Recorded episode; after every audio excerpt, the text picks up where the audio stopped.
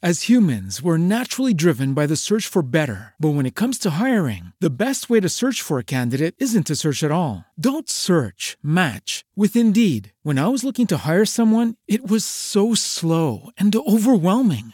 I wish I had used Indeed. If you need to hire, you need Indeed. Indeed is your matching and hiring platform with over 350 million global monthly visitors, according to Indeed data, and a matching engine that helps you find quality candidates fast. Ditch the busy work. Use Indeed for scheduling, screening, and messaging so you can connect with candidates faster. And Indeed doesn't just help you hire faster. 93% of employers agree Indeed delivers the highest quality matches compared to other job sites, according to a recent Indeed survey. And listeners of this show will get a $75 sponsored job credit to get your jobs more visibility at Indeed.com slash podcast. That's Indeed.com slash podcast. Terms and conditions apply. Lucky Land Casino asking people what's the weirdest place you've gotten lucky? Lucky? In line at the deli, I guess? Aha, in my dentist's office. More than once, actually. Do I have to say? Yes, you do. In the car before my kids' PTA meeting. Really? Yes. Excuse me, what's the weirdest place you've gotten lucky? I never win and tell. Well, there you have it. You can get lucky anywhere playing at LuckyLandSlots.com. Play for free right now. Are you feeling lucky? No purchase necessary. Void where prohibited by law. 18 plus. Terms and conditions apply. See website for details. Hi, I'm Caprice, and I'm the host of the Unseen podcast. We look at missing person cases, unresolved crimes, and lesser known stories from around the UK. We delve into cases that do not gain public attention, such as unidentified people and historic cold cases. If you're interested in true crime from the UK, then you might be interested in having a listen to The Unseen. You can find us wherever you listen to podcasts.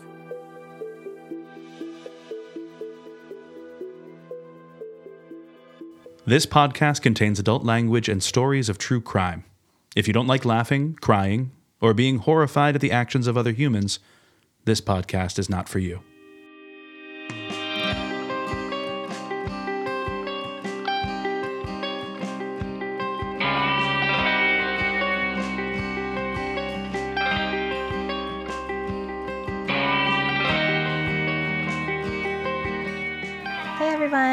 This is Resolve Mysteries. I'm Eliza. I'm Allison. And I'm Carlin. Look at that. That was so fluid. I didn't even practice, you guys. Now you know our Crush that. Killing it. Um, this is season two, episode 10 of our show, where we rewatch, recap, and give you the latest updates to cases featured on the show Unsolved Mysteries. For our January nonprofit, many of you may know, but for every review that we receive for our podcast, um, we donate a dollar to a different nonprofit. And for January, it's Lutheran World Relief. And if you haven't listened to episode nine of season two, we sort of talk a little bit about what they do. Um, so, yeah, we're happy to support them. And thank you so much for supporting us when you leave a review. Yeah. Allison, do you have some patrons you want to shout out? Sure. We'd like to thank Michelle S., Adam T., Sean K., Felicia J., Damisha M., Heather C., Jay Hobbs, and Emma H. Thanks so much, guys. We really appreciate it. Thank you. Thanks, everybody. And if you want to become a patron, you can go to patreon.com slash resolve mysteries podcast and get access to the Forgotten Few series along with our 50 states of the unsolved and our THDI series. Just a quick note too, we've also redesigned our merch store and added a bunch of new designs. You can go to resolvemysteries.com slash merch. We have mugs, totes, goodies. So check it out and that's another way to support us. Uh, before we get started with this episode, we exchanged Christmas gifts on a normal day, Christmas Eve. but one of the gifts that I bought the girls d- had not shown up yet, and it just came in the mail this week, so I'm going to have them open it Yay! on mic. The pressure's really on. Prezi oh, time. no, what is it? Uh, It's a cute little Prezi. it's just a little Prezi. What is it? Oh, oh, honey. It says honey. Where'd it go? yeah. Wait, what? So it says honey in Morse code. I love it. Uh, so yeah, the shop that I got this from, she was so sweet. Um, she's in Italy, I believe. Wow. And um, her name's Sylvia. Her shop is Ananke Studio, A N A N K E Studio on Etsy. So go support so her. She's a sweetie, Sylvia. nice work, Sylvia. Thank you, Eliza. You're welcome. I love you both very much. We love you too. Okay, so what are we talking about this episode? Um, I have a wanted segment, and it is the story of John Hawkins, and it is Cuckoo Bananas. Mm, cuckoo bananas. All right, and then we have a Fraudy, which is about Woody Kelly. Oh, Woody. Oh, Fraudies. I've got a treasure. It's also at mm, medium. Guys, aren't you excited about this episode? yeah, we really wanted to pump you up. Uh, Henry Plummer and the Stolen Alder Gulch Gold. Ooh. And then we have a sweet little Lost Loves about Jim, Tammy, and Leanne Hamilton. That's a nice story. It is nice. All right, let's do it.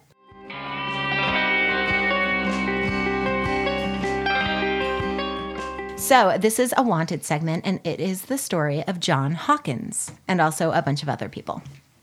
So, we open with Hospital Stack, and he tells us just before 7 a.m. on April 16th, 1988, paramedics responded to a call at the Glendale Medical Office of Richard Boggs.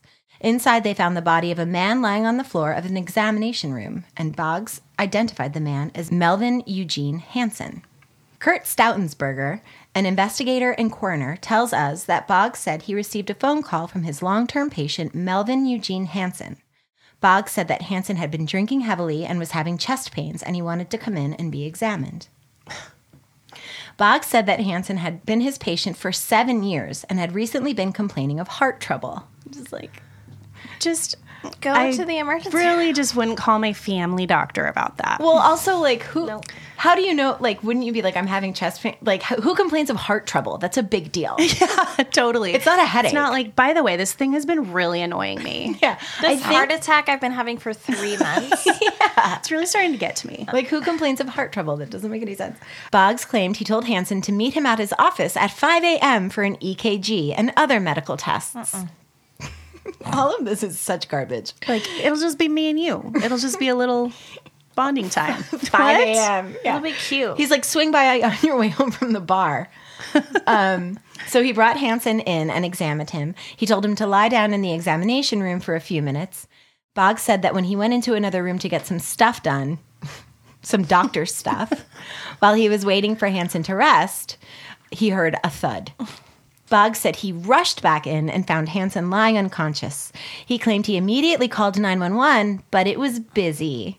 Yeah, I was like, is that even a thing? It is a thing. It was then, I think. Yeah, it's not anymore. No. Okay. But It is a thing. is it very likely? Probably. not. Exactly. Is it very likely at 5 a.m.? Exactly. Um, Not so the right he move. he said that he started calling paramedics at like 5:30 in the morning, and that 911 was busy until 7:04 a.m. Oh, Lord. Come on. Because you know that's when everyone is calling 911. Yeah, between the hours of seven, uh, five and seven. the busiest time. The Yeah. busiest, most injuries. Um, so finally, paramedics arrived, and Hansen was pronounced dead at the scene. Stoutzenberger says that it appeared to be a normal death in a doctor's office with a doctor in attendance, a routine death. This killed me. He's he says something like it's the most common way to die with a doctor in presence. That is not. I can't- That's garbage. I mean, maybe in a hospital, but not in a general practitioner's office. No, yeah, no. No way. That has to be highly uncommon. yes. He's like it happens all the time. It's Who goes so to routine. see who goes to see their GP And dies. and dies? like think about that. No. Uh, I mean, it's not funny. A man died, obviously. Don't write us about But it. I laughed. I did laugh when he said that because Yeah. it's ridiculous. Yeah. Come on, man. Um, so when paramedics examined the body in Boggs' office, they noticed that Hansen's condition seemed inconsistent with Boggs' story. The body's rigor mortis suggested the death had occurred significantly earlier than Boggs was claiming. I love these paramedics. Oh, me too. They're like, you are full of shit. Yeah, they're like side eyeing him from the second they get in there. Yeah. Um, the EKG tape revealed that the machine had been last used just after midnight, not at 5 a.m. The paramedics were suspicious, so they called the police, and I love them for it. Yes, love it so much. Tim Spurl, a police officer, tells us that Boggs ignored basic protocol. A doctor is not going to try to help someone having a heart attack in his office. He's going to call an ambulance for them. Yes. Obviously. James Lowry was suspicious that Boggs said he got a busy signal when he called 911, as 5 to 7 a.m. are not usually busy times for 911. Like, no one commits crimes between 5 and 7. No, too tired. Yeah, sleepy. It's just like those people who are having an affair and dinking at 5 a.m. I know. It's Come like, on, nobody dinking, doing? nobody getting injuries. Hard pass. No injuries from dinking. No, no, No one's shooting each other in the streets at 6.30 in the morning. I'm No. sorry. I hope not. We all have jobs. Though three credit cards and a copy of a birth certificate was discovered in Hanson's wallet, no photo ID was found. Boggs gave police the names of Hansen's business partners and emergency contact. His emergency contact was listed as John Hawkins from Columbus, Ohio. Police were reluctant to question Boggs without more evidence, as he had been one of the most respected physicians in Southern California. Like, I'll get into it, but he was a big deal. He had built up an extremely lucrative medical practice. However, by the 1980s, Boggs experienced severe personal and financial troubles. There were rumors that he was financially dangerously overextended and that his practice and medical license were in jeopardy. I guess in certain states, if you're a medical professional and you file for bankruptcy, they suspend your license, which I didn't know because you can't pay. So on April 17th, an autopsy was performed. The pathologist noted that the body appeared to be younger than 46, the date given on the birth certificate. However, they couldn't look into it any further because John Hawkins arrived from Ohio. Wait, and real quick, he had his birth certificate on his person? Yes, he had a million forms of ID except a photo ID. Oh, Lord. Okay. Okay. I know I take mine with me everywhere. Your birth certificate? Yeah. Oh, yeah. I just fill my wallet with my birth certificate, my social security card, anything you would need to steal my identity. Yeah. Full yeah, just keep it on you. Um, so- Passport. Oh yeah, everything. Just I have a giant wallet. It's a it's a file folder, Yeah. and you can mug me and it's then an take on my attaché case. I usually keep also like a blood sample, I keep it around my neck. yes, Yeah. uh-huh. Angelina Jolie style. but your own blood. Not Billy Bob Thornton's blood. No, no, no, not my brother's either. Um, so Hawkins and Hansen co-owned a successful clothing store chain. Hawkins said he had to settle Hansen's affairs quickly so he could go home and take care of business. John Perkins of the Glendale Police Department tells us Hawkins wanted the body cremated as quickly as possible. He had the ashes scattered the following day. Two months later, the case took on another intriguing turn. On June 9th, a detective received a phone call from an insurance company representative who informed him that they were about to pay a $1 million life insurance policy for the death of Gene Hansen. The beneficiary was John Hawkins of Columbus, Ohio. The insurance rep inquired if the photographs of the body had ever been compared to any known photos of Melvin Hansen, and they hadn't. So the detective sent away for a California driver's license photo. When the photo arrived, the police realized the guy that died looked nothing like the real Melvin Eugene Hansen. Oh boy. The insurance company had already paid out the million to John Hawkins, so too bad. Um, police used fingerprints to match the dead body to the missing to a missing persons report. The body that Boggs had claimed was Hansen was actually the body of a 32-year-old bookkeeper from Los Angeles named Ellis Henry Green. This story is crazy. I know at this point I was like, where did he get that body? it's just insane. Like I thought that this wouldn't be that deep of a story. Yeah. Me too. This happened to me for episode 11 as well, where I was like, this is going to be super easy. And Yeah. it's bananas. Yeah, my segments are cuckoo bananas coming up. um, so Boggs continued to insist that Melvin Eugene Hansen was the body of the man in his office. He claimed he was duped by this man. Police obtained a search warrant and took his files. They also discovered that he made frequent phone calls to Hansen's business number and, more suspiciously, to Hansen's mm-hmm. business partner, John Hawkins. Investigators also saw that Boggs received numerous phone calls from a Wolfgang von Snowden, Good God. a with that name. totally not made up name. Wolfgang. Wolfgang. Is it John Hawkins who is the one who was like, we need to speed up the cremation and spreading of the ashes? Yeah, so they were like, we can't do it in 24 hours. So he found the only company in California that could. Yeah. And then he was just like, peace. He's like, I gotta have these spread out, spread them out, spread them out. Yeah, he's Spread like, 'em. He's like, I'm a very busy business person. So apparently, Boggs had spoken to Von Snowden the night the body was discovered, and investigators wanted to know why. Snowden's name was given to law enforcement, and several months passed. On January 29th, 1989, at Dallas International Airport, a suspicious acting man was interrogated by customs officials after getting off a flight from Mexico. This is too oh, funny. This reenactment is funny for a billion reasons, and I'm going to list a few. when his bag was examined, $14,000 of undeclared cash was discovered. When they searched his briefcase, there is literally a book in it called, quote, New ID in America, written by Anonymous. No. You cannot make this shit up. Uh-huh. That was in the reenactment? Yes. Wait, I have a remember photo of it. Right, right, Oh right. Wait, look, look. Hold on. Here it is. New ID in America. Oh my god. By Anonymous. Wow. Is this after he's found the cash, the guy, the security officer? Yeah. So he open he finds the cash and then he opens up the briefcase and he finds this book. Um, they also find an ID with the name Wolfgang von Snowden, and ugh, the original ID of the bookkeeper Ellis Henry Green. Oh shit.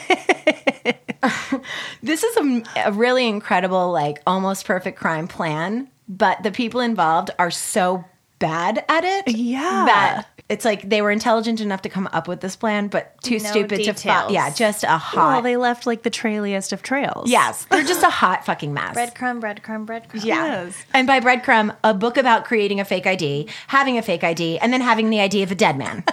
That's not a breadcrumb. That's like a bread. It's like a fucking loaf. It's a loaf. It's a loaf. It's a real loaf situation. It's a loaf of stupid.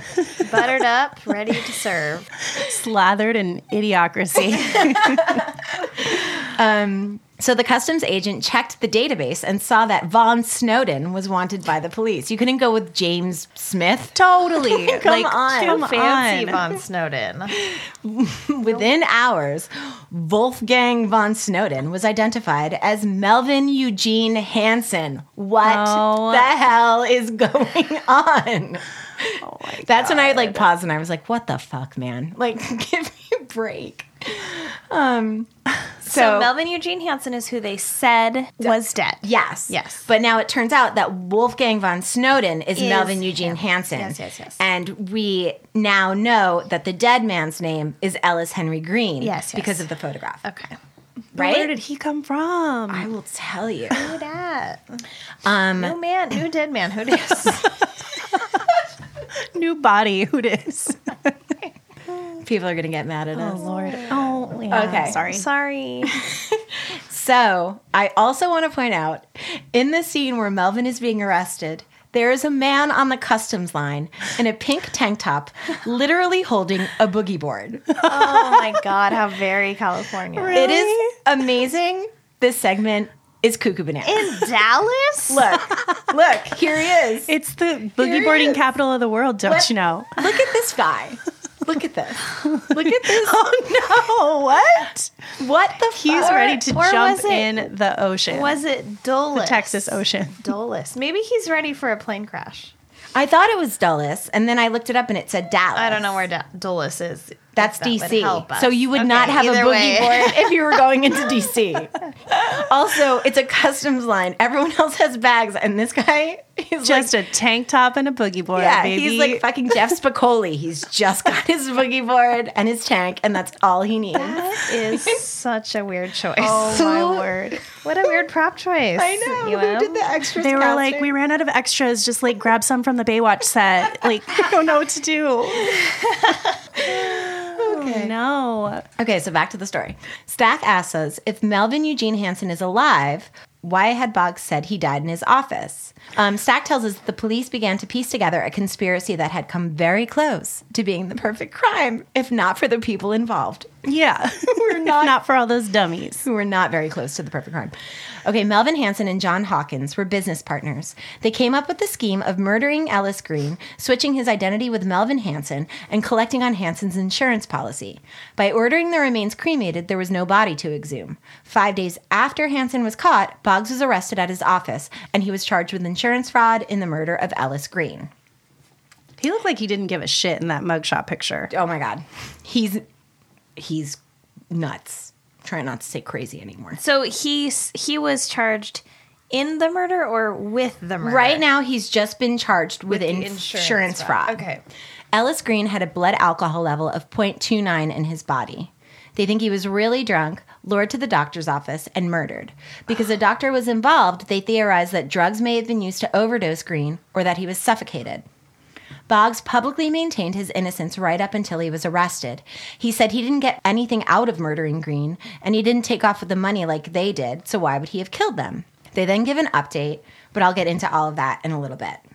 So there's a lot to unpack in this basket of insanity. One of the things about this case is there are loads of articles about it as the situation is unfolding in real time. So they realized the body was in Hanson in July of 1988.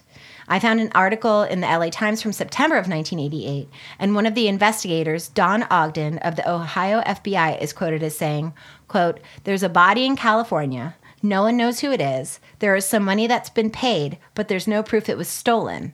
All things have to be proven first before we can indict somebody and get a warrant.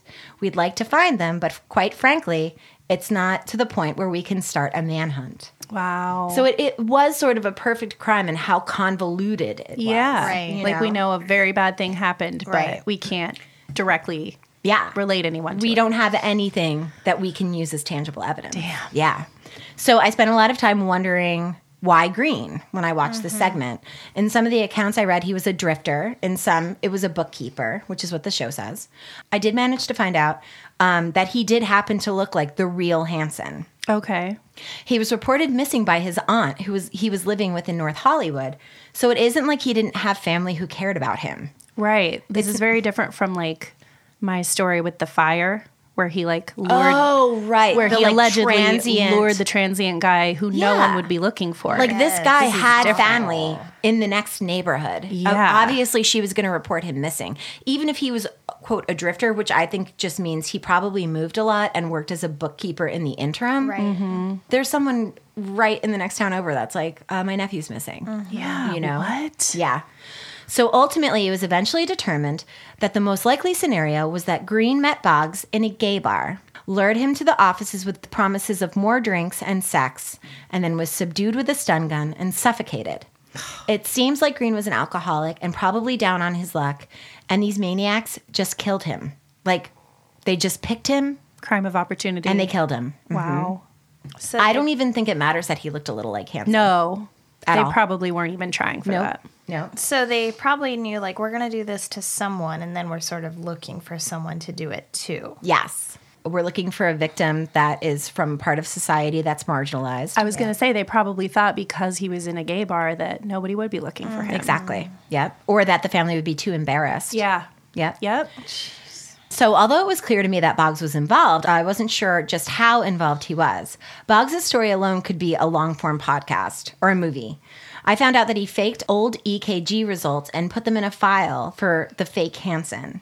And get this on October 28th, 1988, a Hollywood computer operator named Barry Pomeroy walked up to the public counter of the Glendale police station to file a complaint against a prominent doctor. He said the doctor had tried to kill him with a stun gun. Oh. Pomeroy's tale, later repeated at a preliminary hearing, was very strange. Boggs, he said, approached him one night in a West Hollywood bar called The Spike. Their conversation led to dinner, a trip to Glendale to see its new high rise architecture, and a quick stop by the doctor's medical office. A few days later, the doctor took him there again on their way to a Glendale restaurant. He offered to give Pomeroy an EKG, and Pomeroy accepted. What? Then the doctor opened his arms and folded Pomeroy in what Pomeroy thought was going to be an embrace, but instead began to jab at the back of his neck with a small black oh. device that gave a paralyzing shock. What the fuck? Quote, At first I thought he was into some kind of kinky sex, Pomeroy said in an interview. But it just became so intense, I realized that he was trying to kill me. Oh my.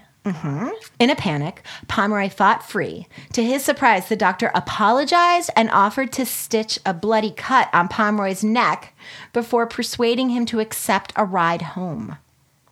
What did he explain? Like, how did he explain himself? I don't know, but think about like victim mentality where you're just like, uh, yeah, fine, just stitch it up and drive me home. Like, just get me the fuck out of here. God. You know, like, who knows what Boggs said to him? You know, Sorry about the thing where I tried to tase you, like, or whatever yeah, it's or maybe he thought he could have like played it as like, oh, I thought you might have been into that. I'm really sorry if it made you like uncomfortable. You know, like he could have just gaslit him in a number of different yeah, ways. yeah, yeah, yeah. Therefore, making Pomeroy just be like, yeah, okay, just yeah, just drive me home oh what was his motive for that, though? Why is he trying to kill him? because he needs a body. Honey. So Yeah, he, he would be gonna- that he would have been Yeah. the body. Was Yeah. this pretty recent to that time? it was a few days before. a few days. Oh, sorry. Because the story lacked corroboration, the district attorney's office declined to file charges against the doctor, who a detective informed Pomeroy had been, quote, an outstanding member of the community for 20 years. So they're like, You're just a gay guy in a bar. We don't believe you. This doctor has been around forever. He's very well respected. Yeah. So you're a liar. Oh my gosh. Wow. Yeah. Um, Pomeroy considered the episode surreal, but what he didn't know was that he was a test run because Boggs killed Green a week later.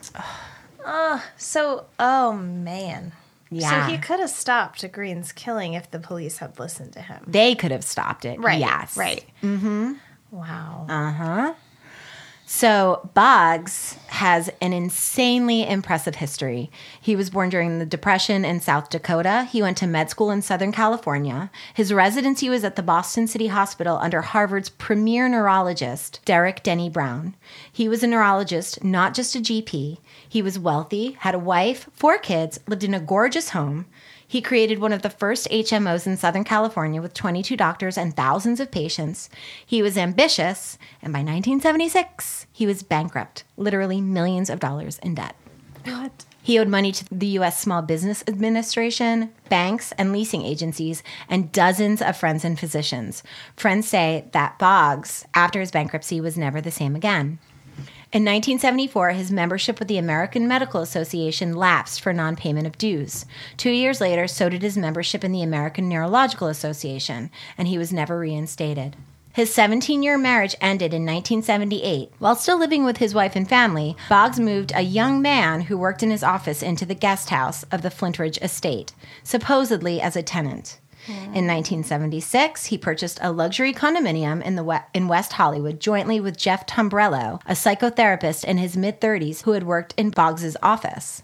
They decorated it with oversized leather couches, marble floors, mirrors on the walls and ceilings, oh. and a jacuzzi in the tub. It became notorious for the flow of visitors. His wife had told friends that she was exhausted by the bizarre turn her husband's life had taken. And in a 1981 action to collect $33,000 in unpaid child support, Lola Boggs told the court her ex husband carried a gun and had threatened to kill her several times, once telling her that he, quote, could hire someone to do that. By 1976, both Glendale Memorial Hospital and Verdugo Hills Hospital, where he was previously employed, had taken Boggs off of their staff for disciplinary reasons. But the state's medical oversight system, unlike the legal system, evaluated the criticism in secret and took no action. A partial record of Boggs' 1981 expulsion from Glendale Adventist Medical Center leaked into the public domain during a malpractice case in which Boggs was accused of conducting repeated, unnecessary, and damaging surgeries. Oh, he's like Dr. Death. Dr. Death, honey. Mm-hmm. In a 1981 letter to the hospital's Board of Trustees reviewing Boggs' standard of practice, Dr. John C. Gunnell cited a long list of medical deficiencies. The letter explained why the hospital's medical staff had voted unanimously to not renew Boggs' staff privileges. It was a blunt accusation of, quote, extensive evidence of patient harm, patient suffering, flagrant disregard for timely, accurate medical charting, an apparent lack of awareness of wrongdoing, patients being subjugated to unnecessary and life threatening diagnostic procedures, inadequate medical management resulting in life threatening complications and vital organ destruction, an admitted practice of intentionally not visiting hospitalized patients nor arranging for another physician to visit hospitalized patients as a matter of practice. He was Dr. Death. Yep. He was cutting people open Literally, yeah. and walking away. Yeah. Oh my What the fuck? Yeah. So his patient rolls declined, and into the office came a succession of young male assistants and hangers on. Mm-hmm. He never acknowledged that he was gay, even under pointed questions, and explained away that the many young men in his office were his sons. Oh, okay. That's what he would tell. So most of his patients were elderly women. So he would tell these women that those were his sons, and that's why there, there he had a lot of children. When Boggs's office was searched in September of 1998, investigators found paraphernalia for manufacturing methamphetamine. His last roommate, Hans Johansson, who was also the office physical therapist, testified at Boggs's preliminary hearing that he was trying to make the drug at Boggs's request, but didn't succeed. Boggs, who was 57 at the time, was convicted of murder, grand theft, assault, and insurance fraud in the murder of Ellis Henry Green.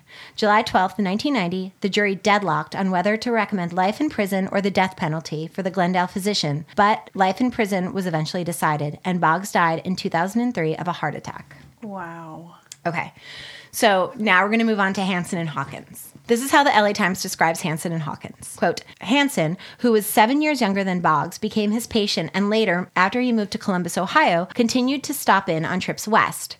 The other is Hansen's young partner, John B. Hawkins, a muscular, sometimes male hustler and ladies' man, self avowed scammer and former bartender at Manhattan Studio 54. Whoa. Hawkins, a high school dropout, met Hansen, and the two became friends and business partners. Not one to be consumed by business details, the brash, attractive Hawkins was widely known for being more absorbed in parties and sex.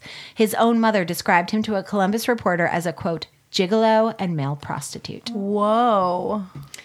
So when Hansen, aka Wolfgang von Snowden, My I lord. can't with that, was arrested at the airport, he did have a book on him entitled How to Create a New Identity.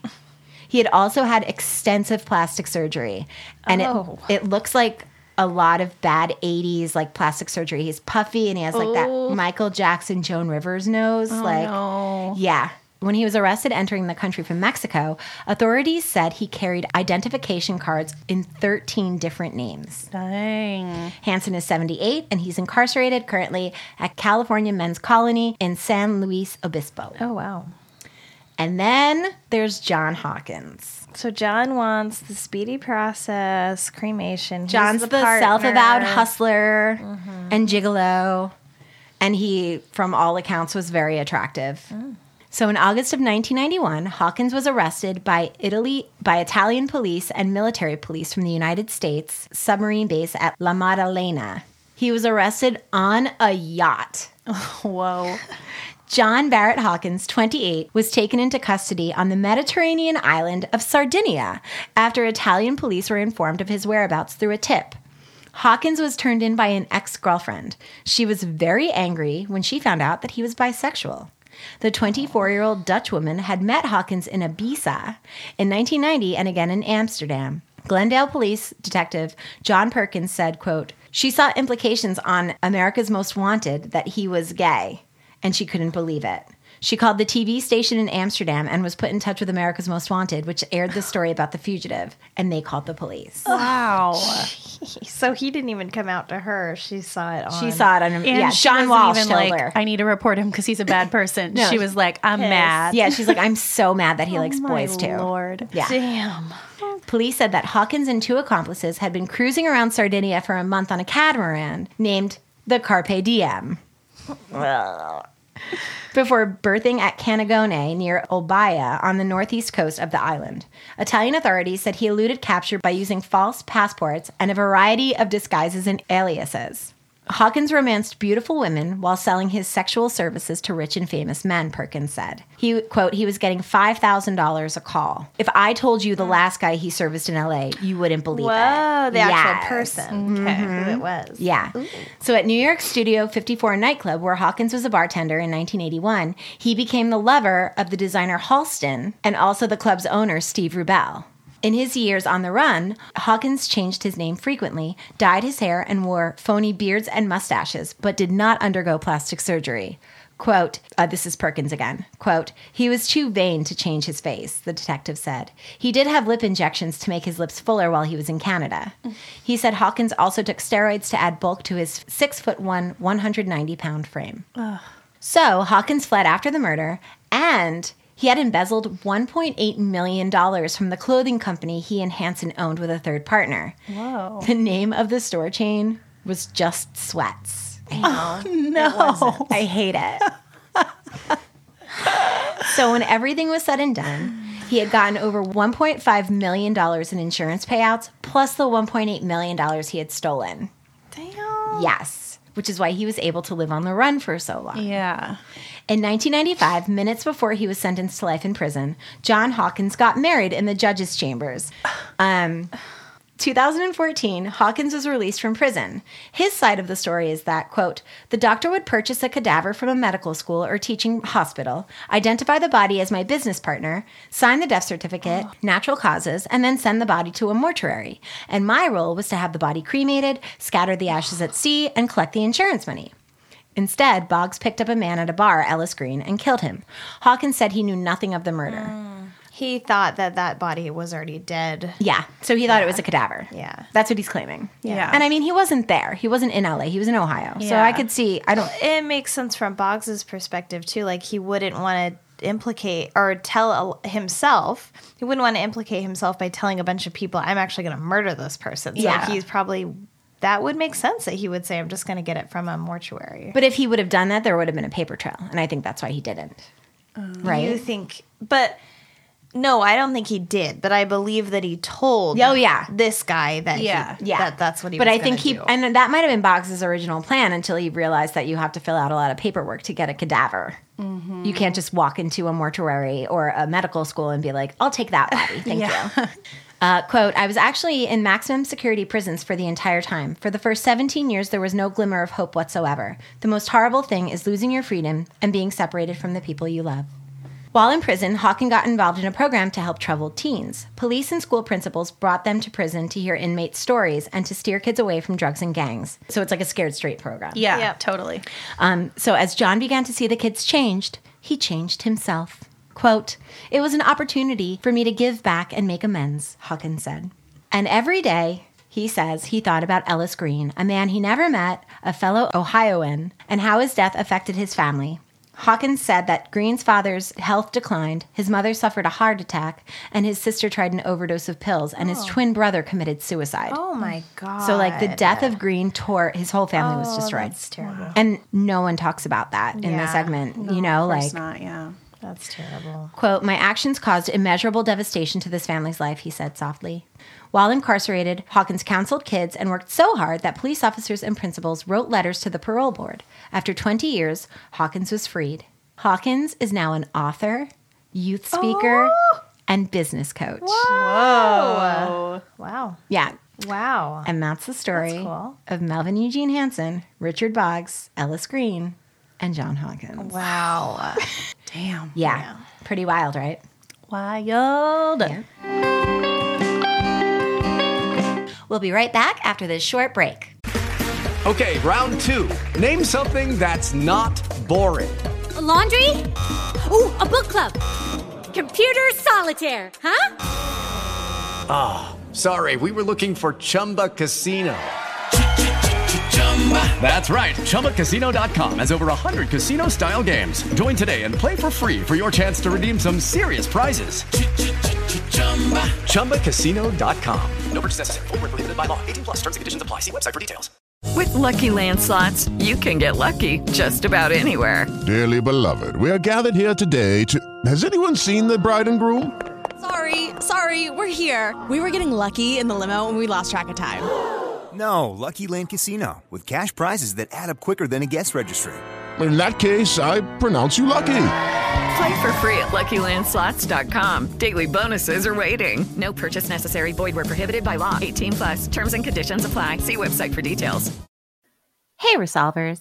Is there something interfering with your happiness or preventing you from achieving your goals? It's understandable to feel anxious and unsure during this difficult time. Did you know BetterHelp will assess your needs and match you with your own licensed professional therapist? You can connect in a safe and private online environment. It's so convenient, especially now when in person counseling isn't always available. Start communicating in under 24 hours. This is not self help, it's professional counseling. You can send a message to your counselor anytime and you'll get timely and thoughtful responses. Plus, you can schedule weekly video or phone sessions, all without ever having to sit in an uncomfortable waiting room. BetterHelp is committed to facilitating a great therapeutic match, so they make it easy and free to change counselors if needed. It's more affordable than traditional offline counseling, and financial aid is available. This service is also available for clients worldwide. There is a broad range of expertise available, which may not be locally available in many areas. Licensed professional counselors specialize in depression, stress, anxiety, trauma, family conflicts, LBGT matters, grief, and self esteem. Anything you share is completely confidential. It's convenient, professional, and affordable professional therapy. This is not a crisis line. Check out the positive testimonials posted daily on their site. In fact, so many people have been using BetterHelp that they are recruiting additional counselors in all 50 states. Resolvers, start living a happier life today. As a listener, you'll get 10% off your first month by visiting betterhelp.com slash mysteries. Join over 1 million people taking charge of their mental health. Again, that's betterhelp.com slash mysteries. Chickens, Diet Coke, reality TV, and murder don't seem like things that should go together, but somehow they do. If you're looking for your next binge worthy podcast and you like your true crime light on the gore, then you should check out our show, Moms and Murder, a true crime podcast hosted by myself, Mandy, and my dear friend, Melissa. Each week, we give our take on a new crime story, balancing our delivery of facts and levity while still giving the stories the respect they deserve and making you feel like you're a part of the conversation. And there are over 100 episodes to binge. Search Moms and Murder on your favorite podcast app and subscribe so you never miss a new episode.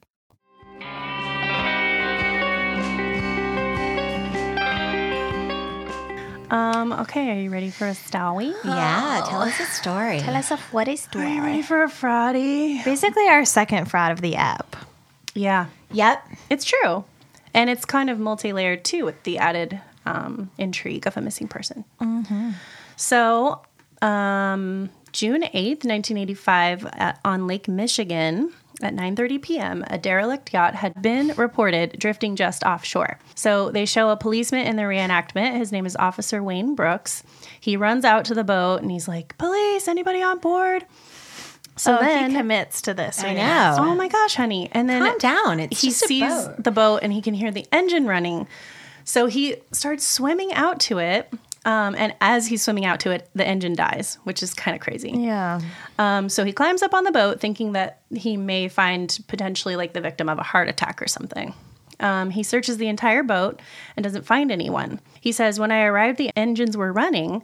If someone had fallen off the boat, in my opinion, they could not have gotten on the boat because it would have been moving away from them.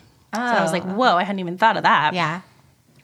So Stack says the owner of the yacht was a 42 year old investment counselor named Woody Kelly, and neither Woody nor his body has ever been found. Um, they show a photo of Woody. Do you have one? Um, yeah, I just have that one. He's 42.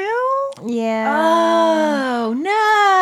I didn't I'm even sorry. realize that. I thought he was in his late fifties. Oh, for yikes. sure. Yes, it's unbelievable. He's not living the healthiest life, I don't think. That's Yeah, too close to my age for me to feel good about that at all. And he looks like he could be your dad. so, um, Woody and his family had settled near Lake Michigan in 1975 in the small town of Antioch. Stack explains that they started out in a small, modest home, but Woody's business began to grow over the years and thrive, and so they moved into a mansion near a lake.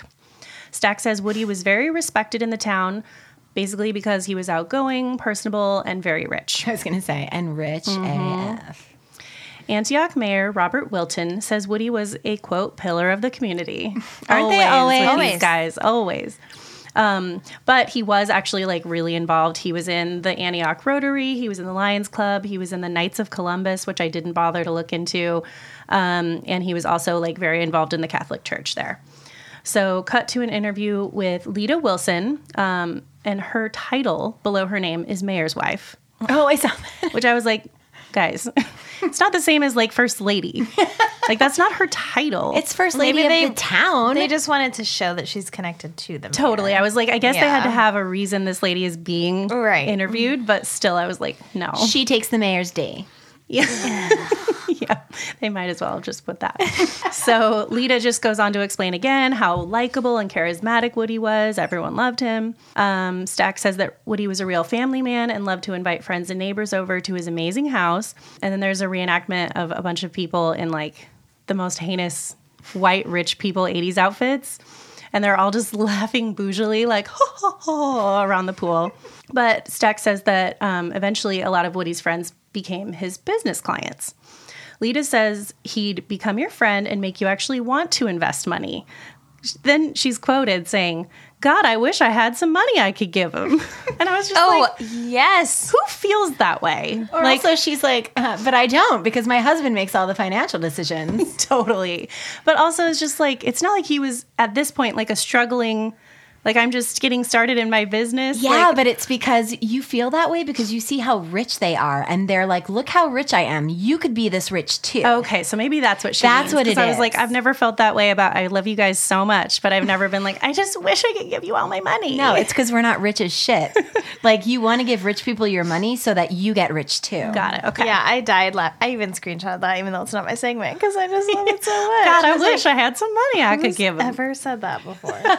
Um, Um, one of Woody's biggest clients was veterinarian Daniel Osgood. Osgood said it seemed like a professional operation. Substantial office space, office staff, his reports were exacting. It just gave you a vote of confidence. Is he the one that the reenactor takes around the office and says, "This is this guy. This is this guy." He's like, I don't even remember that. He holds it together here. So Meanwhile, no one's holding anything together, and they're just like typing up fake. re- Like imagine being like his reports were exacting. It's like how the hell do you know? How know? would you know? Have you ever seen a financial report Yeah. in your life? You truly don't know. You're a horse doctor at all. um, so We're gonna get a message about that About from who? Who do you think? from an insulted veterinarian. I respect your work. Definitely. And there's big animal doctors and little animal. I know. Big and little. So I just made it up that he was a horse doctor, but he I guess might have been a cat doctor. Okay. you can tell we haven't recorded in a while because we are silly as shit. We are. Um, Woody was able to promise and deliver a 16 to 19% interest on investments, which is good. Margaret Kearney, an investor, says Woody was not pushy, but he was enthusiastic about what he was doing. He did not come on a hard sell. He was fairly laid back, and he assured me that this was a good investment, etc. He really had just convinced her like this was a good move, and she trusted him so much. She was like, "Great." Stack tells us that Woody's business flourished. He bought four luxury cars, two airplanes, three homes, and six boats. Wow. Mm-hmm. That's, That's a lot so of money. money. As a casual little side hobby, he even started a yacht charter service. That's right. Stack says Woody was very generous and would take his friends and family out on lake cruises, and in a few cases, he treated them to expensive vacations. I mean, dream. I mean, I want to be friends with him. yeah, good friend to have. I'm not. I'm not dying to give him my money, but Not I'll like get that on one pla- lady. yeah, I'll get on his plane. Lita says, I asked him if he robbed banks for a living, and he just laughed. Lita says they trusted him so much, in fact, that they were building a restaurant and they were going to go into business with him. Oh right. Um, June 8th, 1985, Woody showed up at a yacht dealer to check on a new boat he'd just purchased. David Kelly, the yacht service manager, says Woody wanted to just take off. Kelly was like, Oh, like, do you want me to go out with you? You know, it's this brand new boat he's never driven before. Right. Kelly also explains that their policy is that nobody just drives off alone. Good policy to have, probably. Yes. Um, but Woody was so adamant about it, saying he had people waiting on him. I'm like, who has like a appointment directly after a yacht pickup? like, I mean, I don't know. We're not wealthy We enough to yeah, have a we- yacht we pickup. can't- no. I'm assuming you're pretty busy if you have a yacht. I guess, I suppose. Um, so Kelly says he helped him cast off, and quote, well, that was the last we seen of him. Stack says Woody was going to, I want to say this right, Waukegan, Illinois. I don't know. Question mark? Um, and left at about 3 p.m. He told his family he'd be home by 6, but never returned. The next couple days, the Coast Guard retraced Woody's path. Since Woody's, quote, distinctive sunglasses were found on board, they assumed he'd fallen overboard. He's been wearing like giant heart-shaped sunglasses for two years, just building up to this. I was trying to imagine what would they be that's so different what's from everybody else. They're like Elton John sunglasses. They must have They been are kind of aviator style and. Covered in aviator, rhinestones. but white. But those are his clearly, eyeglasses. Those are his eyeglasses. We're talking his sun. Oh, they're tinted. sunglasses. Sunnies, honey. Stack explains that because drowning victims eventually float, they were searching for a body, but they found nothing. So then they cut to the yachtiest stack we've ever seen. Oh. I wrote in my notes, I watched this so long ago, but I wrote in my notes that he was wearing Burberry plaid again. Really? And I think that's why I was confused last episode when I said he's wearing a leather jacket because I think he, this one he was Burberry with the leather jacket. Oh, so Burberry equals desert and yacht for Stack. Yes, Okay. just outdoor ventures in general. But not a sweater tied over the shoulders. Yeah, you would think he would have went for like the yacht rock look. Yeah, yeah. Um, A but nice he did country have club look. Oh no, no, it wasn't the leather jacket. Okay, I have it here. So he also had like super pleated khakis, of course, and a short trench. So it was like a tan windbreaker no, jacket no. With huge lapels. No. but like tan like the trench. No. So yeah, I think the costume department was like, how do we do like stacked trench vibes, but like with a yachty spin? and that's what they found. Um, so Stack says the town of Antioch went from sadness to shock and then anger. He explains that the same week Kelly went missing, a client of his had filed a civil suit for improper business practices. After Kelly had vanished, Detective Dan Collin from the Lake County Sheriff's Department became involved in the investigation. Dan Collin says when the office staff started going through the records, they realized there was no money in the bank accounts. He explains that every time money came into the accounts, it would be spent right away. Classic. He says, immediately looking in the checkbooks, you knew it was a fraud. Stack says that they realized that the bulk of the money was going directly into Woody's pocket, almost $6 million that was missing. Jesus. Margaret Kearney says, In 1981, I gave Woody $110,000 to invest for me. I have never recovered one cent. That sucks. Dorothy Schakowsky says, My husband and I invested our money with Woody after we sold our home, and we invested 30000 Daniel Osgood says his investment with Kelly was an excessive 400000 Jesus. And the What? entire sum was completely lost. So, of course, I looked up what that is in 2020 mm-hmm. money $829,703.23. Is that the veterinarian? Mm-hmm. Yes. What the hell? How? What kind of horses, honey? It must have been horses only, honey. Race horses, fancy Yeah. race horses. yeah. Um, Colin says that Woody would basically take any type of investor. He did not have a specific type. He included everybody. He Oh, was that's quote kind of him. non-segregational. He took Oh. anybody. He says he like makes the joke and then looks right into the camera smiling. Dum dum. Oh my god. So what happened to Woody Kelly's ass Stack. Some think What happened to Woody Kelly's ass? it's gone. It's just gone. Um, some think he was murdered by, quote, a former partner in crime. Another rumor is that an accomplice picked him up by boat or seaplane. The detective goes on to say that they get a lot of reports of sightings of Kelly, but they're from multiple locations all over. Nothing has ever been a solid lead to follow. The detective also says that if Woody were to just walk back in the door today, people would give him $10, even though I- they have just lost thousands because he's so likable. Stack says today Woody Kelly would be 46 years old, and they give, they're just like, oh, and he may have different color hair and a beard by now. Like they always say, obviously, like, thanks, yes. And then they show like a few videos of him before he disappeared. So, research time. Um, Woody Kelly, where the hell are you, buddy? Man, uh, Woody was born in Pittsburgh to Natalie and Woodruff S. Kelly Sr. After Woody came a brother and two sisters. His parents divorced right before he graduated from high school. And when he did graduate, he immediately went into the Navy, um, which was like the early years of Vietnam. So Kelly was in the Navy for 12 years, and it probably would have been his life's career if things had not gone sour. He was discharged in 1974 as a first class petty officer, and he would later join the Army Reserves, but I wasn't sure exactly where that fit in with this. Um, in 1974, Woody's son developed leukemia. After he took ill, the Navy assigned Woody to some god awful hellhole where his son couldn't get medical treatment, so he quit, Oh says God. Leistner. Um, and this article that I found, which was from a major newspaper, didn't give a first name of Leistner, so I'm not, not sure what it was. so then it's not your fault. Um, I found that name again in another article, but I don't know. Um, he was bitter about the Navy at the end because he couldn't be near his family. So, I mean, That's not. I mean, that makes sense. totally. This What guy, fuck? and this is kind of where my, for me, the story turned a little bit. Like I was like, he's not all bad. Like he cared about his family.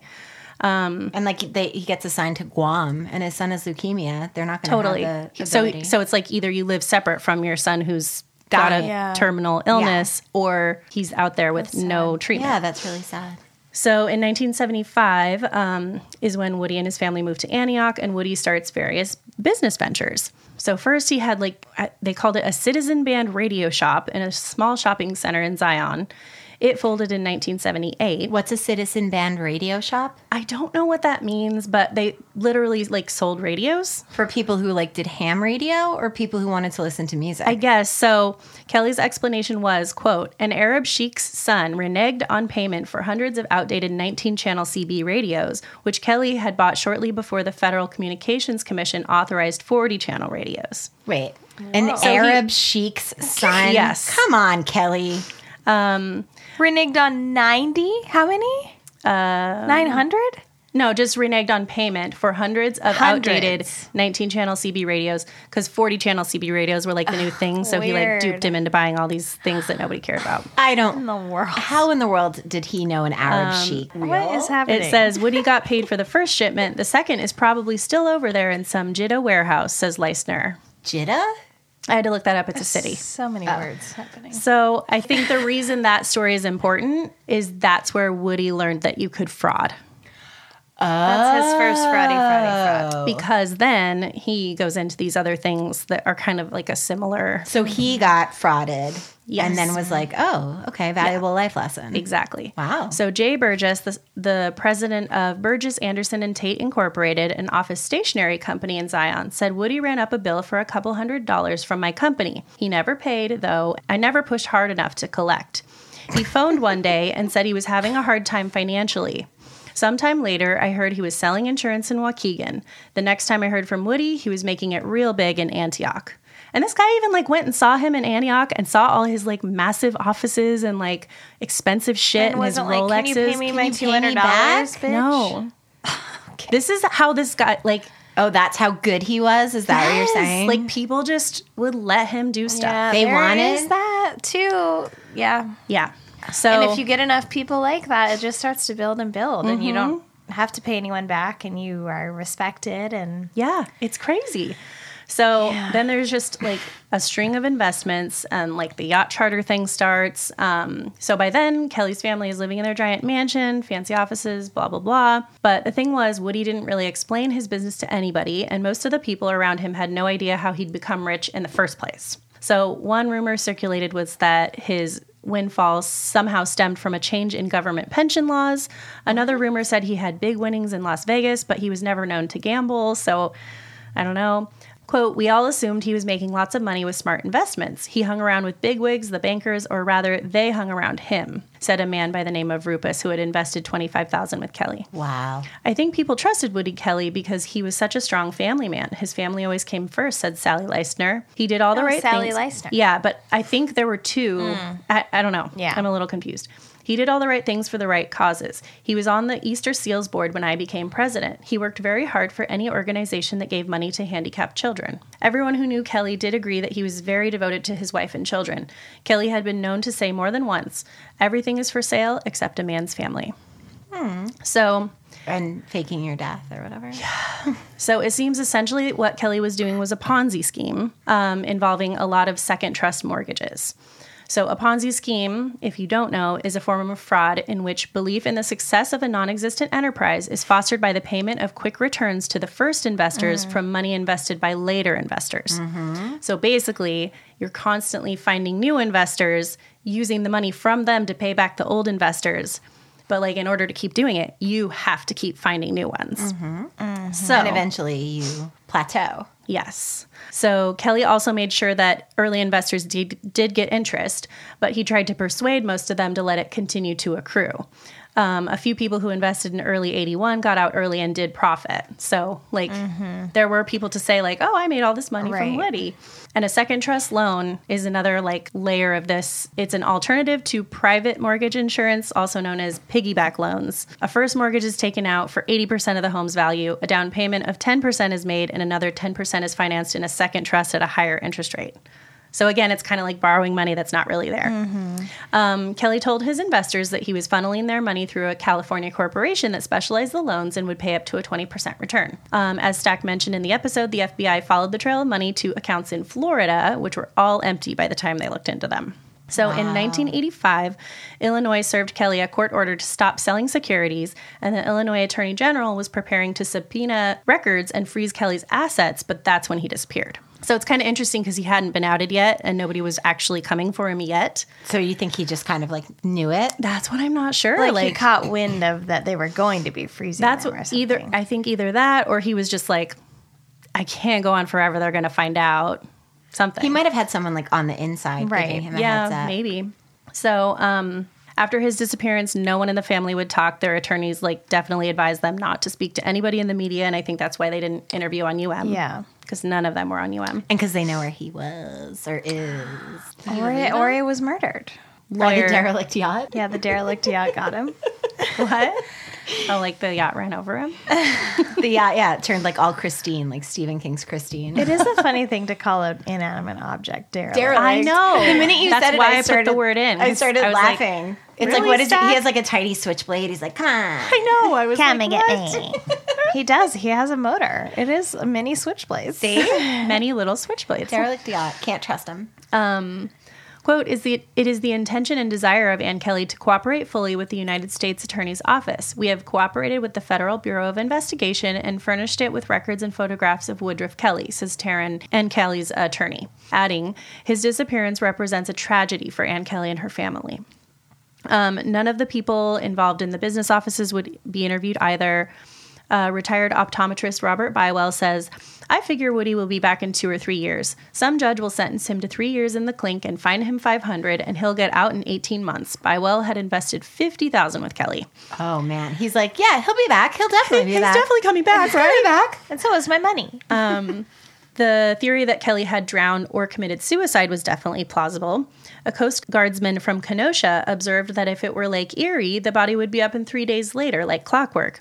With Lake Michigan, sometimes it takes months. Mm. Yeah. So, oh, and then there was another quote from Herb Peterson, who was a boat skipper and Kelly's friend, who believed he was dead, and said, It is not unheard, unheard of for the lake not to give up its victims. Some bodies are never recovered.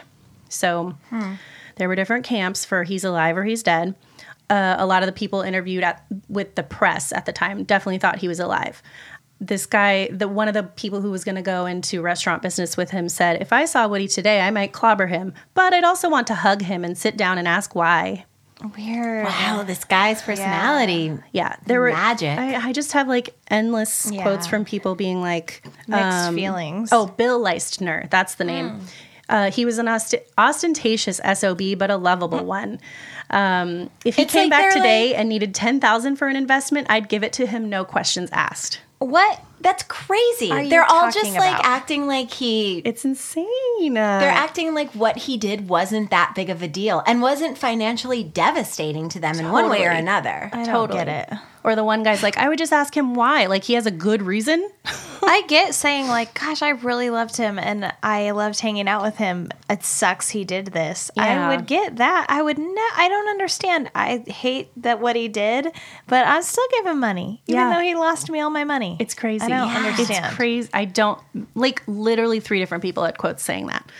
So in the years following Woody's disappearance, his wife wanted him to be presumed legally dead, you know, so that the family could like Yeah. Collect get money stuff. and move on. Um, they had truly been left in the lurch. Um, they they did definitely need the money, but I think they actually truly believed he was dead. Also, um, there were a couple reported sightings of Woody in those years right after the disappearance. One reported sighting was in late 1990 in Tampa, Florida, by Stanley Ewan, deputy chief of the Lake County Sheriff's Police. The other was in 1991 by James McGrain, a captain of the city's fire department. Um, and Waukegan is 20 miles from Antioch, which is where Kelly was living. Huh. Um, Ewan said he passed with within three feet of Kelly at Busch Gardens. He said he was sure the man was Kelly because they had gone out for drinks together. So it wasn't just like I know that guy from pictures in the news. Like I knew him. Um, he says we passed each other and stared at each other. If you're on the lam, what the fuck are you doing at Busch Gardens? Yes, You I would gotta agree. have fun sometime, though, right? Oh my god. You gotta hit up the theme park. I guess by yourself. McGrain was driving when a Lincoln Town car pulled alongside him at a traffic light. He said Kelly, wearing sunglasses and sitting behind the wheel, waved at him. What? I don't know. I don't buy that. Um, Terrence Lan- Lavin, the Chicago attorney for Kelly's ex wife Anne and their children, said that he thought the reported sightings were ridiculous. Quote, a lot of people have seen Elvis too, Lavin said, and I think each of these sightings is a case of mistaken identity. He Le- looks like a lot of like he looks like the, white he's guys. Very I know. generic. yeah, the archetype of like an old white guy Yeah. from that time. He's Totally. not unique looking. Um, three insurance policies were to be at stake if Kelly was declared dead. A $200,000 policy with Jackson National Life would go to the Antioch Bank, which held it as collateral for loans to Kelly. The other two, $250,000 and $100,000, are with other companies and would go to Kelly's ex wife, Ann V. Proctor, who obtained a divorce by default in 1988. So in 1994, Kelly's family went to court for a life insurance suit. Lake County Associate Circuit Judge Emilio B. Santi ruled that he could not clear up the mystery of whether or not Kelly was alive. He said to, to Kelly's family in the closing statements that it was implausible to think that Kelly's body lies at the bottom of Lake Michigan and impossible to say he's dead. Well, I don't understand. Like everything floats except for in Lake Michigan. I don't understand that. The tides. They are keep just qualifying different. it. Is it because it's so big? I think so. It's huge, right? Lake Michigan. Mm-hmm.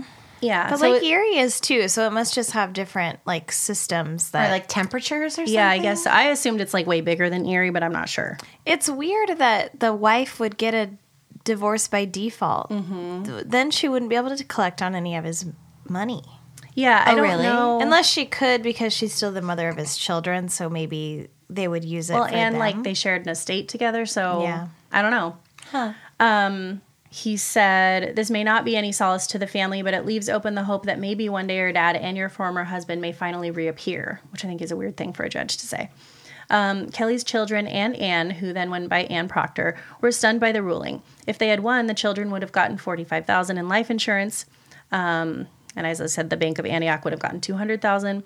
During the trial, attorneys from four insurance companies successfully argued that Kelly had vanished in order to keep the money and avoid going to prison. Attorneys for the family argued that Kelly must have fallen off the yacht. His son Chris testified through tears in court, saying that the family was all certain Woody would have contacted them by now if he was alive. But basically, they thought that that proved he had to have died in June of 1985 because Mhm. they were like, we for sure would have heard from him by now. Quote, we were all victims and will all continue to be victims, he said. So um, the Kellys basically were poor after Woody disappeared. Oh my god. Anne had to move into a new city into a small apartment. Both the sons had to drop out of college. Oh my god. Um, Judge Santi's ruling was based on there being too many doubts in the case and that it was fair to draw inference of a well planned scheme to escape. Part of the decision was the fact that Woody demanded to go on the boat by himself and the fact that he had taken a briefcase with him that was never recovered. oh, he's out. Yeah, I mean, he's not going to take his life holding a briefcase and then he doesn't show up and the briefcase doesn't show up. Come on. I don't think so either. But why would he do that to his family? What I know. asshole. Well, maybe he didn't really care that much about his family. It was just part of his Which is persona. terrible. I don't know. You know, maybe he was like, "Oh, I'm definitely a family man. Everyone trusts the family man." Yeah, maybe he spent a long time making that Oh, that's appearance. awful. Um, Santi also ruled that Sheriff Deputy Ewan's sighting at Busch Garden was believable. Lavin apparently found another man whose license plate was tracked after Ewan made the report. The judge noted that the Florida man had a beard and that Ewan could not have mistaken him for Kelly. I That read that make six any times and I didn't understand it. Okay, but I found a separate article about that sighting, and they found that man. His name was Perry Steen. Steen had been hanging out at Busch Gardens that day in 1990, December 1990. Um, this is when Ewan said that he had spotted Kelly at the amusement park. Ewan and park security traced Kelly, quote, to the parking lot, but he drove off before police arrived on the scene. A security officer jotted down the license plate number that was tra- traced to the truck owned by Steen, a 43 year old with a passing resemblance to Kelly. So the judge made that ruling before that evidence, before that information been. came to light. It Otherwise, must have been because it wasn't included in that. I found it elsewhere. Okay. Um, two FBI agents showed up at Steen's Florida home three days after his trip to Busch Gardens, and he uh, and soon Steen would be in contact with many investigators and lawyers. "Quote: I do not wish to be disturbed about this matter again," Steen said in a deposition presented at the hearing, seeking to have Kelly declared dead. He's like, "Get off my dick." Yeah. I don't even know who this guy is. Exactly. He said, I resent the implication that I ever knew Woodruff S. Kelly or even care. So in January 1995, there was one more sighting um, that prompted the sheriff to renew the investigation.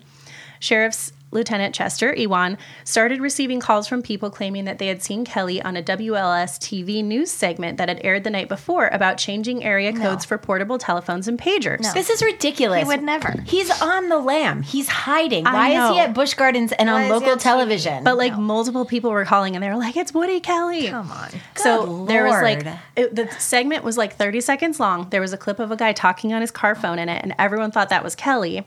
So Ewan, doing his job, calls the news station and asks about the film, but was told by the reporter that the film wasn't even new for the story. It was file mm. film they had from May. All he could do at that point was report it to the FBI, and the FBI was like, "Cool, thanks." So that was the last time anyone ever thought they saw Woody Kelly. Kelly was indicted on multiple counts of mail-in tax fraud. He would be 76 year old years old today, and there is still a warrant out for his arrest. and that's it. We don't know where he is. Wow. Nope. Yeah, there was no update on the segment either. Nope. I I I don't think he killed himself. I don't either. Not with that I don't know if he babe. would kill himself. Maybe he did die.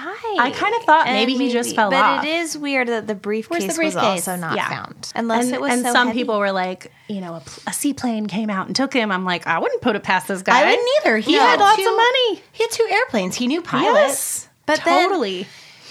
yeah, it, then that's weird because, like, I- I guess I get it if you know you're probably going to go to jail eventually, but you want to protect all your money. But how do you go without getting caught? Like, yeah. You have this money to spend, but you're not going to live your life to the fullest. I mean, I guess Yeah. it's I better mean, than going to jail. They found John Hawkins on a goddamn yacht. He was living his Yeah, best life. that's true. Yeah. That's he true. was having a great. Okay, round two. Name something that's not boring. laundry? Ooh, a book club. Computer solitaire, huh? Ah, sorry, we were looking for Chumba Casino. That's right. ChumbaCasino.com has over 100 casino style games. Join today and play for free for your chance to redeem some serious prizes. ChumbaCasino.com. No purchase necessary. Where prohibited by law. 18 plus terms and conditions apply. See website for details. Lucky Land Casino asking people what's the weirdest place you've gotten lucky? Lucky? In line at the deli, I guess? Aha, in my dentist's office. More than once, actually. Do I have to say? Yes, you do. In the car before my kids' PTA meeting. Really? Yes. Excuse me, what's the weirdest place you've gotten lucky? I never win and tell. Well, there you have it. You can get lucky anywhere playing at LuckyLandSlots.com. Play for free right now. Are you feeling lucky? No purchase necessary. Void where prohibited by law. 18 plus. Terms and conditions apply. See website for details. Time and he never would have come back That's if he didn't true. get caught. You're right. Yeah. Like maybe Woody Kelly is out. What an asshole if that's true. I what know. an asshole. That's terrible. Well, I went back and forth as I went through this because I was like, he really did care about his family so much and like blah blah blah. But that could have been part of his shtick, man. Sucks. Oh, You know? man. or maybe he was at that point where he's like, I'm in too deep. They're better off without me. Yeah, but that's bullshit because he left them all hanging. Like he knew he had to have known that if he just later they were going to suffer the consequences. yeah, he would know their Yeah. financial situation. Yeah, he's not stupid. Yeah, not just that, but like the embarrassment in their community and like and the loss of your all of father and, like, and your why spouse. not just leave them some cash? Yeah. oh, like that one guy did. Yes. Totally. Like in the car, he was Yeah. like, "Check the billfold." Yes. Yeah. Like do something. That's Yeah. terrible. And for him to put on the facade for that long for his son to think, no, our father would have definitely contacted us. Like he was making it believable that he cared about them. Yeah. Yeah. And the it- son was like crying at the trial. Like, oh, That's so sad. I don't know. I go back and forth, but yeah. Wow. yeah. There was like one weird message board comment that I found from a guy that said he had um, purchased the yacht from Kelly and learned later that um, he had embezzled a bunch of money and went to Egypt. And he knew this because like he brought a girlfriend there with him and dumped her there. And so she came and like outed him when she came back. And this oh, guy he brought says, a girl to Egypt and left her there. Yeah. And this Oh. guy says he was contacted by the, by the FBI, Scotland Yard, and Interpol. Well, maybe if he did really know a sheik, he had some connections in Egypt. Yeah, man, I don't know. What a crazy I story. he fingies in a lot of stuff. wow. It's weird. That's weird. Nice work. Thanks. That was fun. Yeah. Not for his right family.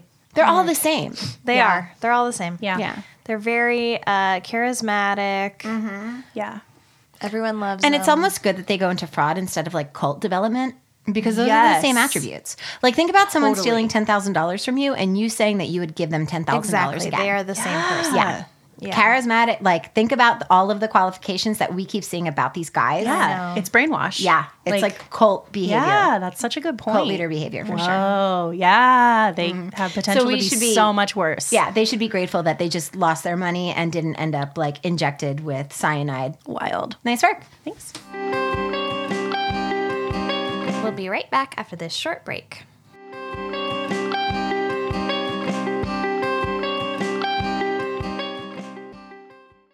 Okay, treasure, treasure. How excited are you? Mm, a five. I brought my shovel. Good. And my metal detector.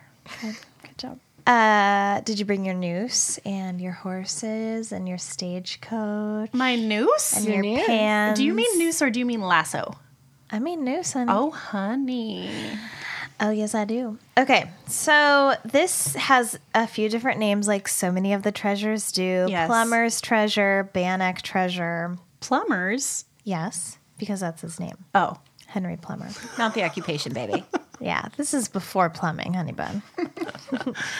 okay, so first of all, we open with a stack in a ghosty town. He's looking like an early Westworld set stack. Love me, it. right? Like the first Westworld generation. Nice. Um, so he's walking through, sort of telling us about the history of this treasure situation. So, since 1864, treasure seekers and fortune hunters have been searching for the treasure of Sheriff Henry Plummer in the hills around Bannack, Montana. So in 1863, gold was discovered in part of the territory known as Alder Gulch. So it's very like the gold was really recently found. Um, many people started going there panning for gold. And then, as soon as 1864, treasure seekers are looking for some hidden treasure. And we'll find out what happens within this year that suddenly makes people not able to find treasure. Okay. Um, so we see the reenactments of men panning for gold. Uh, I think that the props and like writing department had a lot of fun with this because there's a lot of like one liner, like, "Ooh, look at this! It's looking right at me" for a big nugget of gold. um, and the the gold. Have you ever panned for gold or like pretended like on a field trip or something? No. Oh wait, yeah, we did that. At, is it Bonneville Dam? Yeah. Yeah, you can do it. Well, I haven't. So explain Yeah, it, Jersey Jersey that was a repressed memory for me. You're welcome. Um, well, also, my husband watches all those like gold mining shows, or some of them. There's gold mining shows. Yes, Gold Rush, Honey, I the didn't worst show of all time. Testosterone filled. Ugh. Wait, wait, wait. People still find gold? Huh? Neat. You don't know about Gold Rush? oh my gosh, yes. Yeah, girl. I figured people would have found it all by now. No, there's so much to be found. Gold hunting is so weird because seriously, like on Gold Rush, if I have watch, if I catch like a little section of it, Just admit it's your favorite show. they have. I hate it. I hate the guys on it, but they have this giant equipment, like, and it's thousands to millions of dollars of like investment to get this gold out and they're it's super dangerous and all this stuff and they will then like at the end weigh their gold and it's literally like a little sack that they pull out and weigh it and then are able to like calculate the price of gold for ounce per ounce that for that day it changes daily Yeah. Crazy. but like I could never do something like that because I cannot compute that like that tiny amount of something would be worth a lot of money. Yeah. Same with like panning for gold. Like they'll find tiny, tiny nuggets and think, oh, Or, this like, is flakes. great. Flakes. Yeah. And I'm like, I don't care. Like it's too small. I don't care. I would throw it away. Or I'm not patient enough to like sift through it like You're like, I would rather- big, big nug. I need a nug looking right at me. She needs it to be looking her in the eye. You're like, listen, I'd rather slave away at a civil servant job and do a podcast with all my free time for no money than like have to figure out how much a flake is worth. Tr- truly. I don't have the patience for it. Can't be bothered with a flake. Can't. Nobody's got time for that. She truly cannot. So, hundreds of prospectors showed up when this is found. We start to see that. But then, when word spreads quickly, some crime begins to happen. So, there's gangs moving in who are like, I, like me, I would probably be in one of these gangs. I'm like, I don't Yes, want to do the panning work, but I'm going to kill all of you that are doing it and then just take the gold that you got. I guess I would be in that Much gang. I'm easier. so sorry. I love you so much. I would be right there with you, honey. So, um, the Montana prospectors who were like working really hard to find this gold were nearly wiped out by a brazen group of outlaws who called themselves the Road Agent Gang. They were also called the Innocents. Oh, I love that. I know. Oh my God, that's right out of Westworld. I know. It really is. So this is happening. This town, which is like, you know, a small town. Obviously, they're all small towns. They're still being like settled and such. Because this gold was found, all this crime comes in. So this man, Henry Plummer, comes and he's like, I will be the sheriff of Bannack and I will get this um like lawlessness under control. I loved this segment. Did you? I did. I didn't think it was boring at all. Oh, that's good. It's got like a double cross. It's amazing. Maybe if I had paid attention to it, I would have been. So, uh, what people know about Henry Plummer is that he was one of the only men who would tip his hat to the ladies walking down the street. Um, people, Civilized. he swooning over here. he um, Tip that only hat, lived there for like a few months before he was like, "I'll be the sheriff," and everyone was like, "Great." a Everyone's few like, months. you seem qualified. a few months in that time It's is like a lifetime. Yeah, Yeah, true. lifetime. You're still alive. Great. Yeah, we'll take you. Are you breathing? You could be our sheriff, buddy.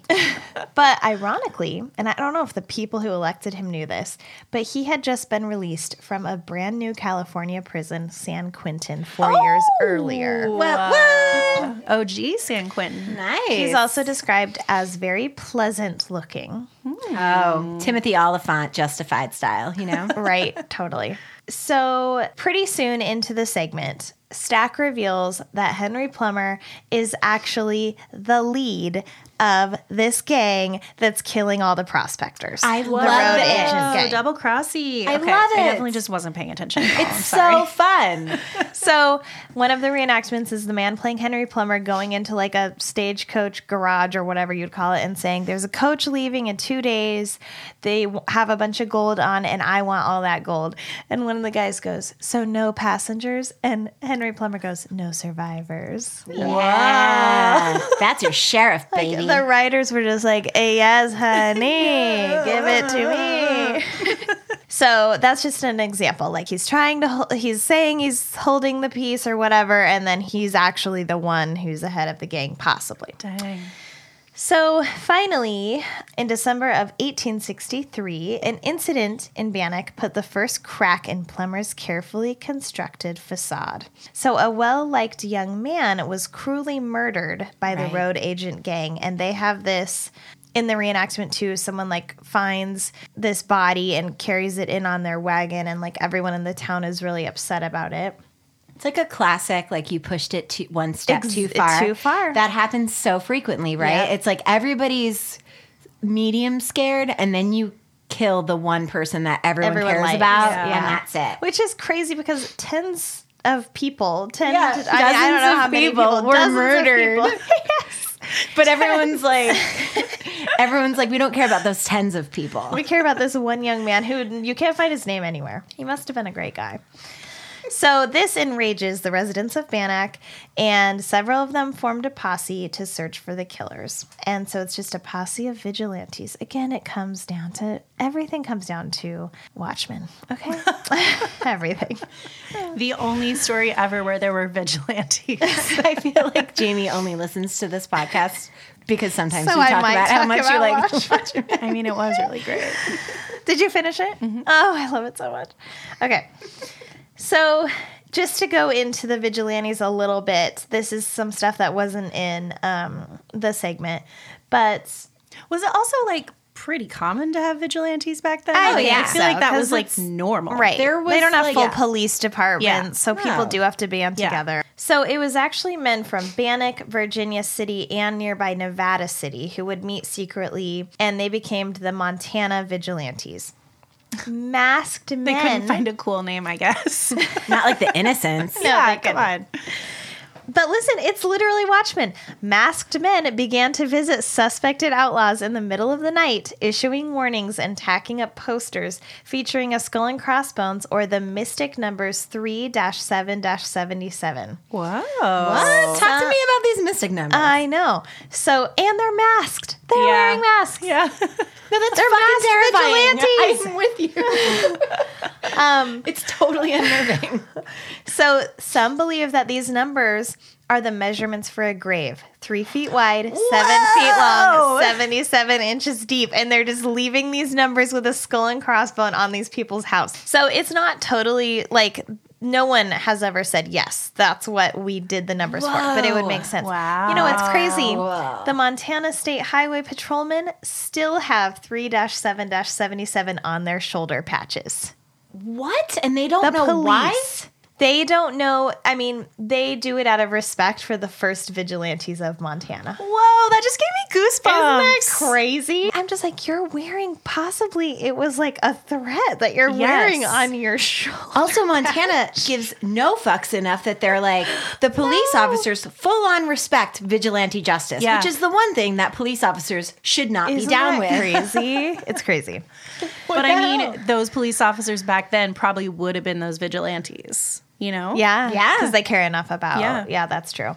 So people who found the numbers 3777 painted on their tent or cabin knew that they had better leave the area or expect to be on the receiving end of vigilantism. I am not mad at that at all. I love how and then the cryptic it is. Montana the Montana Highway Patrol today claim they do not know the original meaning of the symbol. Um, but quote the the Montana Trooper website says quote regardless of its meaning, however, 3-7-77 is emblematic of the first organized law enforcement in Montana.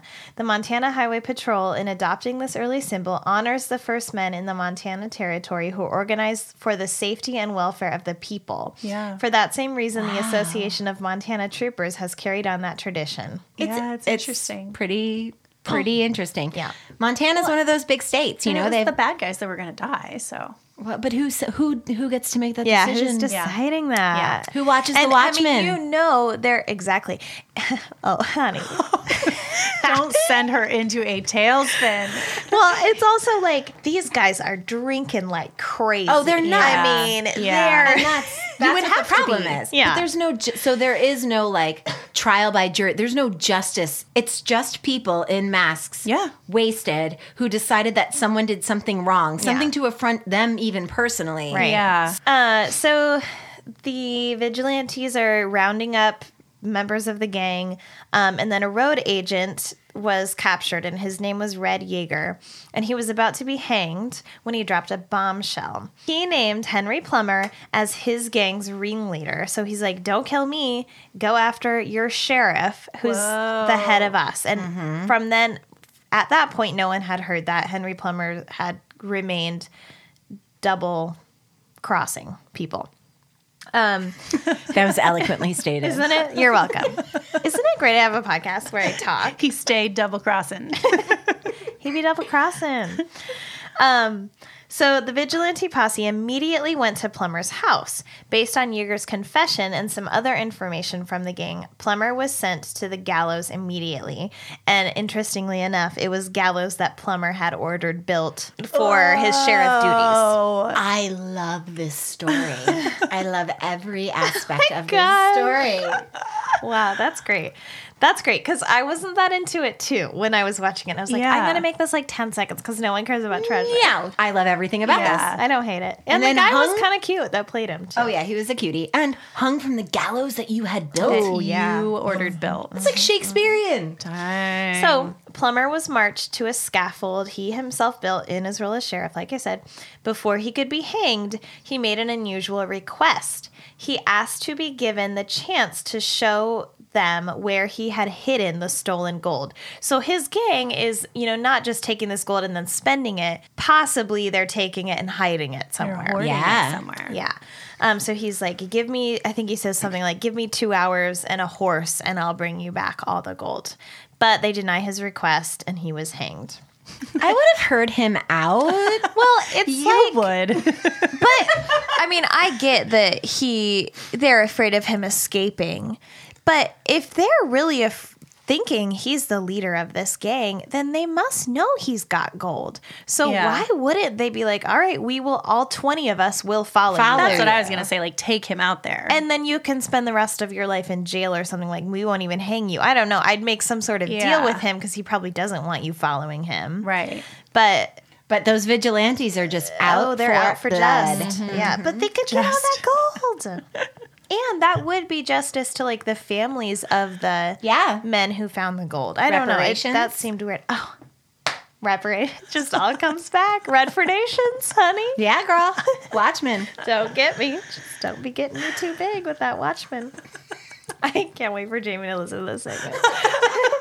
the residents were divided on whether or not Plummer was part of the murderous gang.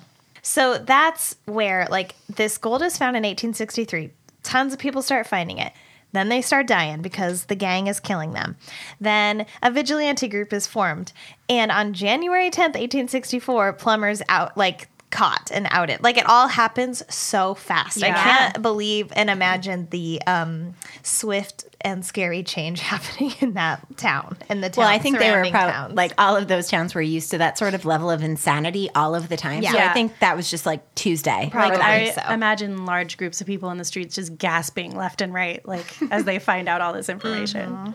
The gossip was running rampant. Yes. Yeah, sorry, the amount of gold he said was a hundred thousand dollars worth of gold. Then I should have done the thing. I'll, I'll do the. You didn't do the thing. I didn't do the calc. Ah, I live for the do it real calc. Do it. A hundred thousand in eighteen sixty four. That's like sixty-five jajillion dollars today. See, that's why I didn't even do the calc. It's too big of a number to read. It's one million six hundred thirty-eight thousand two hundred sixty-seven dollars. That's a lot of money. So here's the deal, friends. They didn't really talk about this in the segment. They mostly went into like this the treasure's never been found, blah blah blah.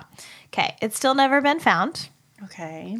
Great. It's it's less of a like we've had some treasure segments where modern annoying people are like giving all their money because they're so rich to Yeah. look for more treasure to get more rich or they're bored or whatever.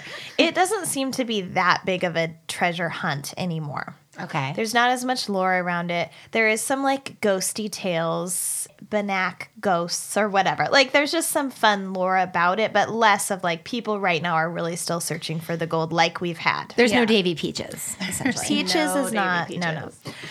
But they didn't talk about this in UM. Apparently, after Plummer and several of others of his henchmen were hanged, the robberies did not stop. Oh. Wait a minute. People are still finding the gold and they're still getting robbed after Plummer's dead. Even though Plummer said, "If you let me go, I will bring you to the gold." Mm-hmm. So he was bluffing. So Why wouldn't he be like, "It wasn't me"? The stage robberies showed more evidence of organized criminal activity, more robbers involved in the holdups, and more intelligence passed to the actual robbers. Many historians today think that the story of Plummer and his gang was fabricated to cover up the real lawlessness in the Montana Territory, which was the vigilantes themselves. Oh my God! All the way to the top. It's a triple cross. It's a triple. It's a triple. It's not Plummer. I told you this story was good. I told you. It's not plumber in charge of it. It's the vigilante saying, we're going to take control of this. They're the ones who are in it. That makes Whoa. perfect sense. Doesn't that make sense? I fucking love that. Allison's never loved a segment more. We should make a movie of this. It isn't. It is Watchmen. they just did a miniseries on it. anyway, that's all I have. what? That's it. That was amazing. Wow. It's a double. It's a triple. It's a who knows? Who knows? Who knows? She's doing full dance Yeah, moves. she is just boogieing. That was awesome. That was so fun. That was fun. great. Nice you never know how it's gonna come out. Maybe I should like actually guys were- watch the segment. Next You guys were so negative about it when we were talking about it on the last episode for like, oh, next week we're talking about blah blah Yeah, blah. I should stop Listen, doing I that. saw that desert and those horses, and I was like snoring. You literally was like, you literally town. said that you didn't keep watching it because you were so bored. And I was like, what about the fucking double crap? Like, it is not boring. And then Oh, and man, I then didn't it's know a about that triple. yet. Who knows? knows? Who knew? Of course, the vigilantes. Yeah. And Wow, that's the masked and that's some true vigilantes. Watchmen shit right there. I know. That's why you can't have vigilante justice, and that's why they should remove those Oh numbers from my their badges. Gosh, do we need to get those numbers tattooed on us? I think we do. Oh my god. I'm not doing that. You're like, I'm not getting a murder threat tattooed on my body. I will Thanks. not get a grave measurement on me. Thanks, though. Anyway, treasure, goodbye. nice work.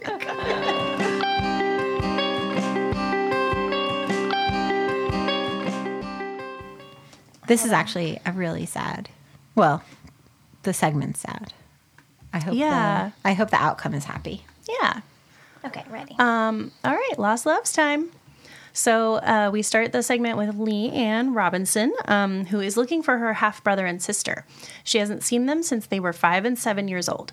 The only clues that remain are some photos and a small reel of film, which Stack is rubbing his grubbies on in that scene. So I hope it wasn't lost forever. Um, o- over the old grainy film from 1970 of the three siblings on the beach, Stack explains it's been 19 years since the film was made, but that they hope someone may know who the children are. Um, the film is super cute. They show Timmy, who was four in the film, and um, Tammy, who was two in the film. They're now 23 and 22. And then they show Leanne at the time of the movie. Um, she was 11, and today she's 32. So Stack explains that Leanne hasn't seen her younger siblings since 1972. Um, Leanne is then interviewed, and she's just crying. I know. And she says she spent a long time looking for them. She can't understand if they're all living in this world, why they should be separated, and why they shouldn't be together.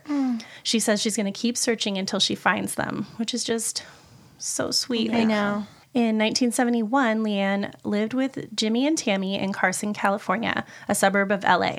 So this is all over a reenactment of Leanne making food for the kids. Um, and I'm like, okay, where are the parents? Sure enough, Stack says that their mother had cancer. So at 13 years old, Leanne was pretty much like responsible for the household. Yeah. Leanne's mom had divorced her dad about seven years prior. Leanne recounts witnessing her mom deteriorate. Uh, her mom says she would tell her she was sorry, but she needed to stay home with Tammy and Jimmy. It's like, the mom had no choice either, you know? Like, Yeah, it's it's No, sad. it's just a terrible situation. um, Stack says that their neighbor Ellen was a constant support. Ellen's a sweetie. Um, at one point on her deathbed, their mother asked, uh, their mother Doris asked Ellen if she would take care of her children, um, which makes me think there was no other family around. Yeah, I guess not. Um, Ellen says she told her she would, quote, because I loved her children. Ellen says the kids were easy to love and they got along great with her kids, so they were like brothers and sisters. So Doris basically just took out like a piece of paper and wrote down that it was her wish that Ellen would take the children, and then she died a few hours later. Oh my god. Um, Leanne, Jimmy, and Tammy moved in with Ellen and her children. Leanne says Ellen was only 28 or 29 when they moved in with her.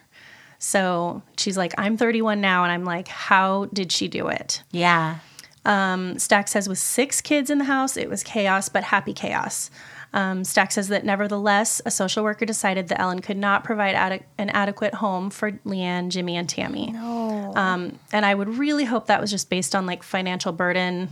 Like maybe she, this woman hadn't truly thought it out, like how this was going to work long term. I think that's what it was. And I think it was a matter of space. Yeah, too. because it mm-hmm. truly seems like they loved them, and Yeah. she Ellen wanted to care for them. It But wasn't it's for lack then of love. Support, provide her with support so that she can keep doing that. Don't take the kids away. They've already had a traumatic experience. totally. and they're not infants. They're older children. Right. You know? Yeah. And so the added layer of this is that they have Leanne has a different father than Jimmy and Tammy. So Mm-hmm. of course the state is like, we're going to put you with your father, but her father wasn't he wasn't prepared to take in Jimmy and Tammy and I I would imagine again, probably financial responsibility wise, he was like, I can't. Three kids is a lot of kids. totally. There's a big difference between one and three. That Yeah. would be a really hard So- decision to make, though. Totally. And I, I really would like to believe he didn't just, he wasn't just like, no, I'm not taking them, you know? because they're not mine. Yeah. Um, the Although social. at the time. yeah. and where was their dad? I know. I don't know. Yeah. it Um, would have been nice if they mentioned if he was deceased or Yeah. So the social workers convinced Leanne that this was the best thing for the kids and that they would need a father figure to support them, which is an antiquated idea. But, sh- I mean, Leanne couldn't take care of them on her own. Like, it's, yeah, something Yeah, had to happen. She was 13, right? Yeah. So one day when the kids were going to school, Leanne had to say goodbye to them. Mm. Oh, I hate this scene. It's so This sad. actress was very good. Yeah, she was mm-hmm. really good. Yeah. Um, she was convinced it wouldn't be forever and that they'd get reunited again. And I think she truly was like, mm-hmm. this is really sad, but like, I am going to see you soon. Mm-hmm. So she tells the kids before they go to school that she's going away for a while, but she'll be back and that she loves them. Um, and you can tell in her interviews that Leanne has so much guilt about this, but it's like, girl, you were 13. Uh, You had no control over this situation. Uh, then poor Ellen, the neighbor, in her interview, is also just crying, um, saying she loved them so much and it was so hard, but she knew it was best for them. She says uh, the last she saw was their little faces in the back window of the car as it drove away. And Oh she had made the promise to the mom, so she Exactly. felt guilt about that. Yeah. Totally. So, and I wonder how stuff like that works today. Like, if someone has in writing that they want a certain person to take care of their kids, like, I Is there more don't know. I think in- it's supposed to be more legal than that. Like Yeah. I have it in my actual yeah, Will. and it had to be si- uh, witnessed by two people when I signed it. and yeah. stuff. So, I don't know. for years, Leanne would write letters to Jimmy and Tammy and send them through the adoption agency, but she'd never receive an answer. 13 years later, Leanne had moved back to California, gotten married, and become a successful businesswoman, um, which I later found out she went to school for broadcasting and worked in broadcasting for a few years. Cool. um, but they didn't really say exactly what she did. In 1987, she finally received a letter with details about the couple who had adopted Jimmy and Tammy. Turns out the family was transferred to New York in 1976, and the adopt- adoption agency lost touch. Um, That's terrible. The dark ages. yeah, and that was another thing. I was like, I really hope shit like that would never happen No. now. Um, And oh, it's so, I mean, it kids is- fall through the cla- cracks. Oh yeah. Yeah. It is so good they were adopted together. Yes, at least they were together. Yeah. Um, Leanne goes on to explain how much she misses and wants to see Jimmy and Tammy and how much it felt like she lost her family when she never saw them again. She said it's also important to her that they know the truth about how much she loved them and their mom loved them and Ellen loved them. She Mm. says they won't know unless they find them, which is true because they were so little. Yeah. She's carrying so much. Um, minutes after the broadcast, Tammy, now 22, called the telecenter. Tammy lived in Maine and had two children, and she immediately made contact with Jim, who was in the Army in Monterey, California. On December 10th, four days after the show aired, Jimmy and Tammy flew to California to see Leanne for the first time in 17 years. Yay. So you see them, they're like approaching the house, and Leanne, before they even like set a foot on the driveway, she just runs out and grabs them, and they're just like hugging and kissing, and it's so, so nice. So, and it turns out Leanne was at the call center when Tammy called. Which didn't we have another one where it was like Yeah. that? Yes. Yeah. So I'm like, they must have always invited people, and then what if they didn't call? Oh, and you're in a room of strangers Ugh. waiting for your family to call. yeah. And meanwhile, they're getting calls. So like, but like they have to vet it first. Do you know what I'm saying? I was just like, wow, they were really banking on it. So she was able to talk to her on the phone like that same call. Tammy says when Leanne told her who she was, she was too excited to cry. She says she can't even remember what they said to each other, but she knows that the first thing Leanne said was that she loved her. Um, and then Leanne is just like, I'm just grateful we're so young. We have our whole lives ahead of us, which is yeah, like so nice. Like it's a good perspective to have. Like Yeah. we still have all this time together, even though we lost so many years. yeah. Leanne, Tammy, and Jim's segment aired in early December of 1989. Um, and then I was able to find an article from a Maine newspaper that had interviewed Tammy because she lived in Maine at the time. And it said that in January of 1990, UM did a special anniversary show, which highlighted segments that had happy endings. So um, UM paid for the three siblings to all come back out to LA for that show. So they were able to get together again just two months after first finding out where That's each other so was. nice. Yeah. So then they were able to be together to watch their segment re air when it reran February 7th, which is really nice. So um, both Tammy and Jim stayed with Leanne because she lived outside of LA. And like Leanne had to like turn her dining room into a bedroom for Jim. And Too cute. Yeah. Um, Tammy said that she and Leanne had talked on the phone every day since she had come back home after the reunion, which was right before Christmas. She said, When we got there, we decorated the tree, but we felt like we had already had Christmas. Oh, oh my gosh, too nice. know. Um, So sweet. before heading out to their reunion, Tammy expressed that she was excited to just do family things. She wanted to spend time together and be touristy. Um, so she explained that kind of like the first time they just spent all this time like focusing on catching up from the past that they didn't get to just like hang out. Yeah, yeah. So she was really excited for this trip that they would just get to like be together. That's awesome. Um, I also learned from this article that during the second reunion of the siblings, Tammy and her family would also get to meet Leanne's newly adopted daughter, Stacy, who was just six months old. Oh, They didn't talk about that in the so first. she adopted as well. Yeah, which I think is so nice. Out of the three siblings, I was able to find the most about Leanne. Um, Leanne went to school for broadcasting, worked in the field for a few years before changing careers and working in personal at a personal development company, which I just think of NXIVM when I think of that kind of I was gonna stuff. say, I was or like a "Yikes." life coach or something. Yeah, I don't know. Um, so she's the head of fucking NXIVM. I'm like, ah. Uh, tattooed. She The branded. branded. She might still work for the company. She also was a director at Mary Kay in 1986. She founded a camp for teens called Camp Inspiration about 12 years ago and hosts a a, fundraiser. honey. Oh my yeah, gosh. she hosts a fund fundraiser for the camp every year. Um, and she's also worked for like selling a skincare line for a few years. Leanne is currently 62 years old, living back in the LA area. Um, I found her on Facebook. She's super cute. I was gonna say she's super cute. She's super cute. She looks like she lives a very happy life. She travels a lot. She has a lot of friends and family around her. She's often wearing like fabulous hats and like fancy heels. Love it. Um, she's in the Rotary Club. She's been married to her husband Maurice since before the show aired 32 years ago. Um, I found Tammy, who now goes by Tamara or Tamara, I'm not sure. Um, she's living in Ohio, and as we know, she has a husband, Paul, two kids, Caitlin and Spencer, who are 32 and 31. Can't find anything on James. Um, he was in the army in California, but I'm not sure where he is now. So Nice. That was a nice one. Yeah. Feel so bad for them. Happy ending. Totally. Nice work, girl.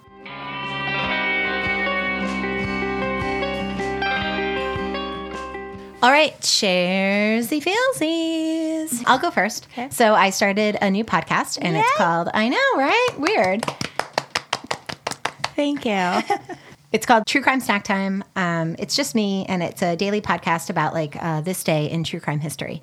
But because I've started this podcast, it has shifted my relationship with Resolved Mysteries back to a place that I was when we first started this podcast before it became all like intense and markety and businessy and all of the things that mm-hmm. come along with having a podcast.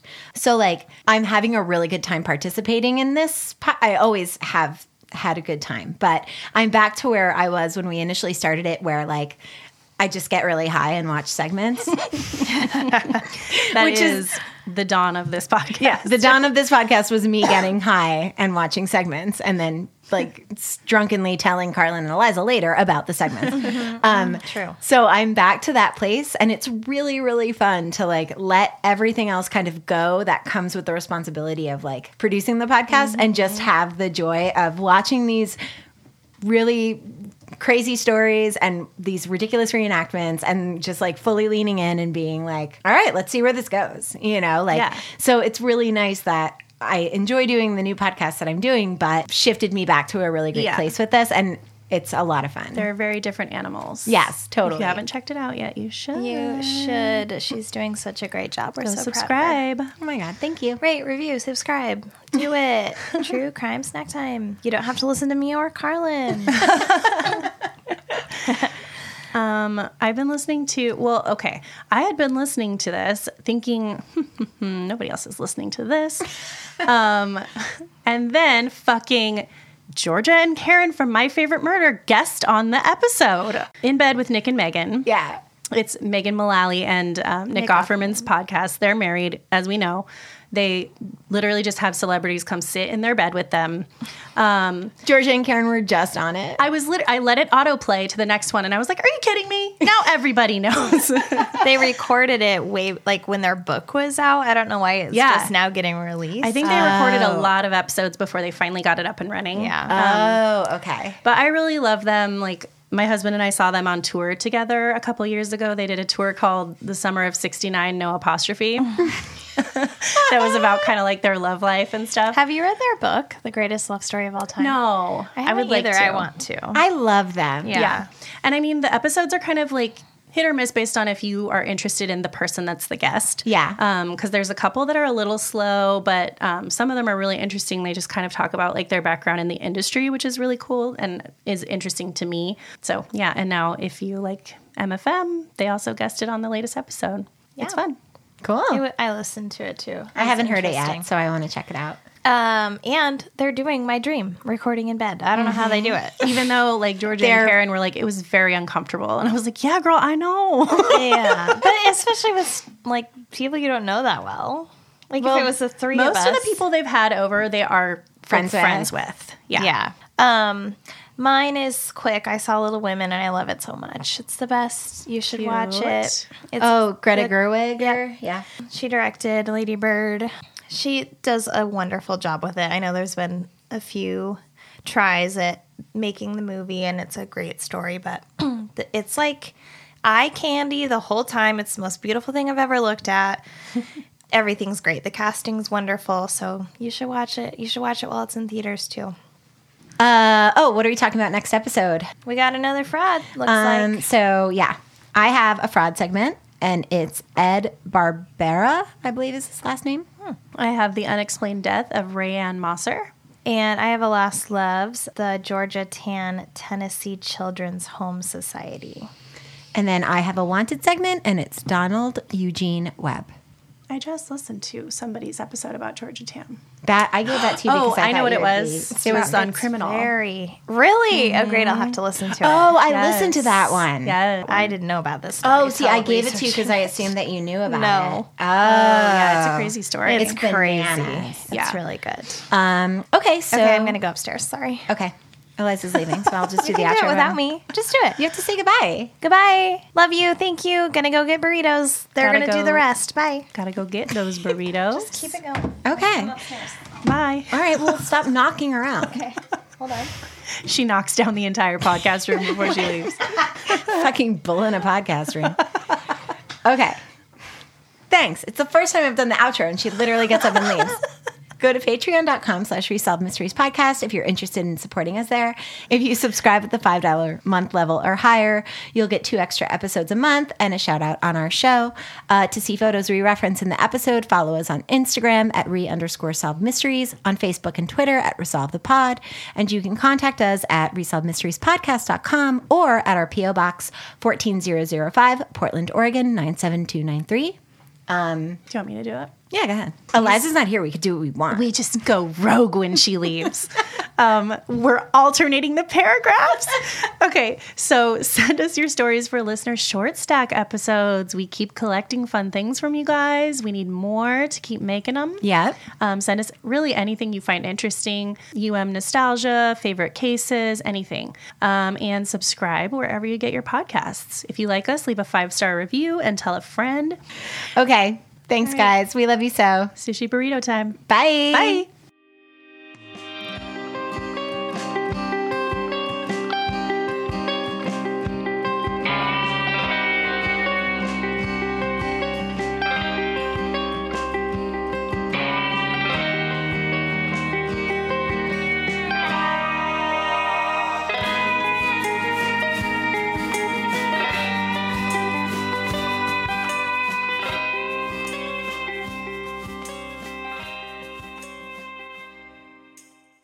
Now I'm gonna try to tap it out to you guys sometimes. Yeah. And see if you pick up on it. So what is the line? How do you do a line? It's like boop You wait. instead of like boop boop. okay. Yeah. So we can't really tap. Well, if you tap it out, well, I think if you tap it out, because they do do that, but like you pause longer. So it's like, it would be like, Oh.